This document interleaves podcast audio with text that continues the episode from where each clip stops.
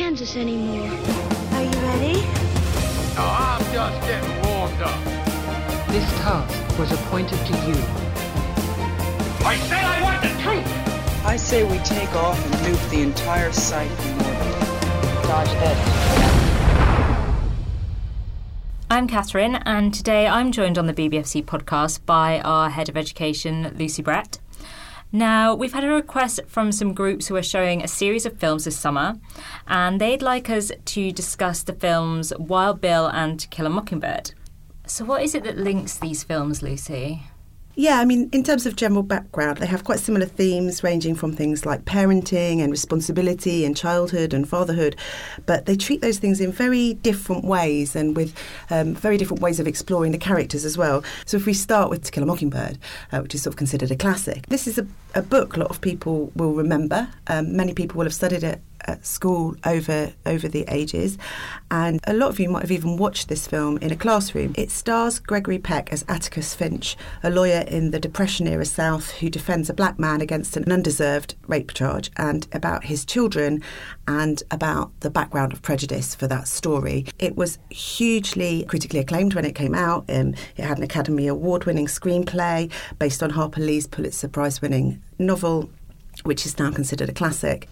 So, how was the film received by those BBFC staff when they first saw it back in the 60s? Well, we can see that they similarly admired the film to the critics. I mean, there's an absolutely lovely letter, and we've read them before from, from some BBFC directors in the past. And this is from the director, John Trevelyan. And he says, It's none of our business to judge whether a film is a good one or not.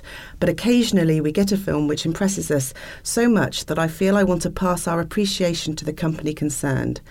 In all our examiners and our president and myself have now seen To Kill a Mockingbird. We have all been immensely impressed and deeply moved by it.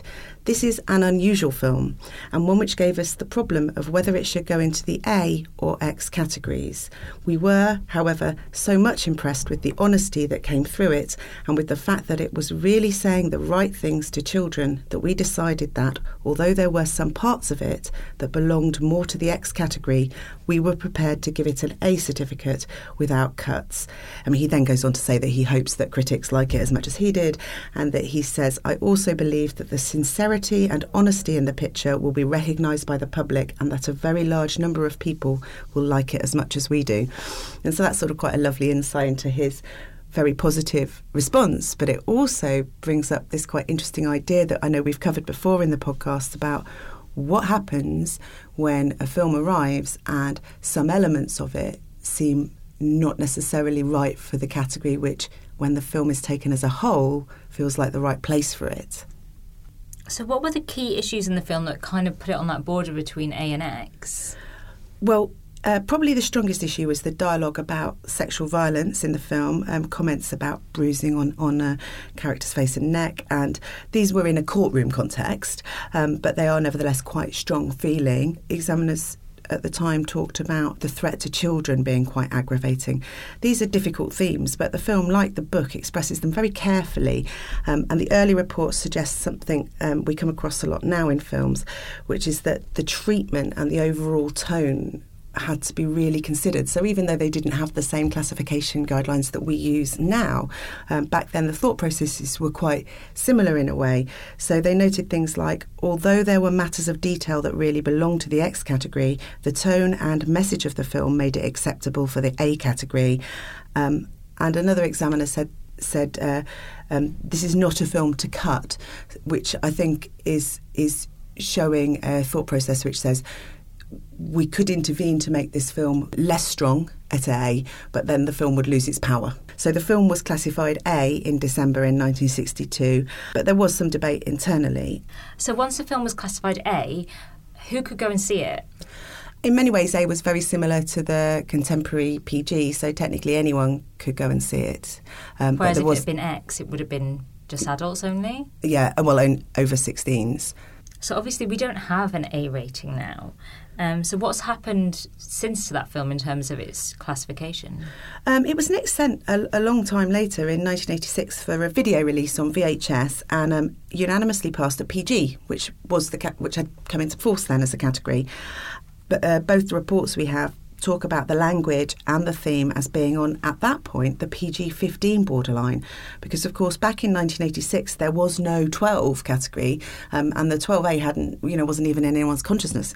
So we didn't even have a, a category between PG and 15. And again, they made the same sort of decision that was made when it first came in in the 1960s, which was that uh, this is a, a lovely quote the treatment is so unsensational, the film so humane and engrossing, much of it seen from the children's point of view, that PG seems the only answer. Um, that examiner went on, on to say, I have shown the film to numerous school groups aged 12 to 16 or so, and all have been involved in the film, and I can't conceive of any complaints about PG.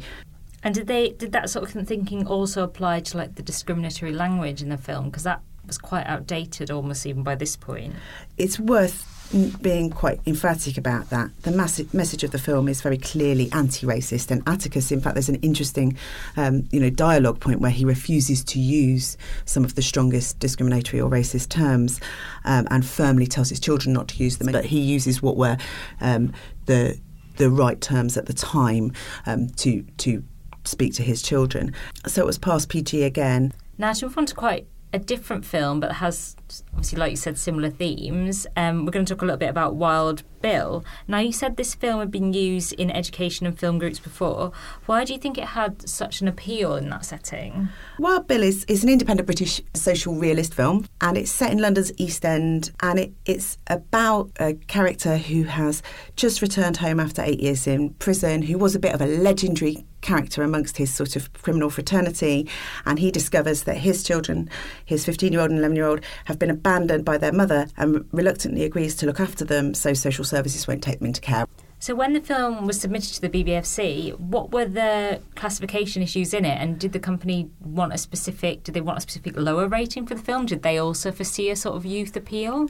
Well, they didn't make an age rating request, which was quite interesting. Um, but the examiners who watched the film noted that the defining issues were numerous. There was strong language, very strong language, hard drug use, strong violence, strong sex references. So quite a lot there. There was a lot of strong language, so 40 uses of the F word, and some of which was aggressive. In our last, you know, the last sort of time we went to the public and asked big questions about language, that people are very concerned if the strongest language is used in an aggressive way, particularly if it's used male to female. They also had to think about the sex references in the film, and there were quite a lot of uses of things that were sort of relatively crude terms um, and descriptions, such as a sort of moment where Bill is having a conversation with his young son about a career in drug dealing and how that could lead to problems in prison. So you get these quite complicated and um, strong references, and maybe made more complicated to watch by them often being said in front of or with young children. So you mentioned earlier that hard drug use is um, included as a category defining issue in the short insight that we provide for this film.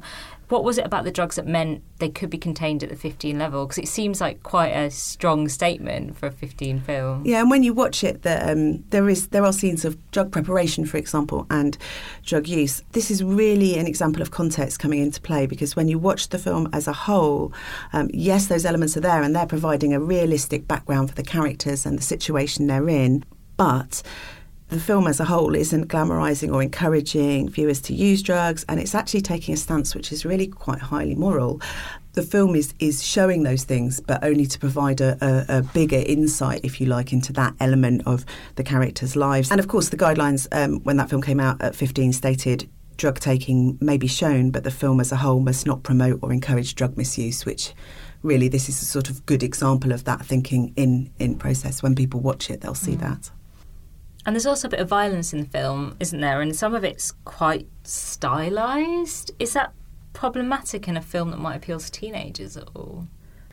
Yeah, there is. Uh, there are scenes of, of strong violence, and particularly when Bill confronts the drug dealing gang. It's filmed in a realistic style, but there's a lot of it, um, and the editing is very rapid and often cuts away at the point of contact. We did think about whether the work is sort of glamorising violence to younger audiences, but I think also showing us that it's harsh and that the violence is difficult. There's there's no sense that this film is sort of completely embracing uh, glamorous violence, if that makes sense. And um, as I say, it's a necessary part of the story. Well, thank you, Lucy. That was a really interesting look at two, like we said, quite different films, but also similar in a lot of ways as well. And I hope those film groups that were showing those films find this podcast useful.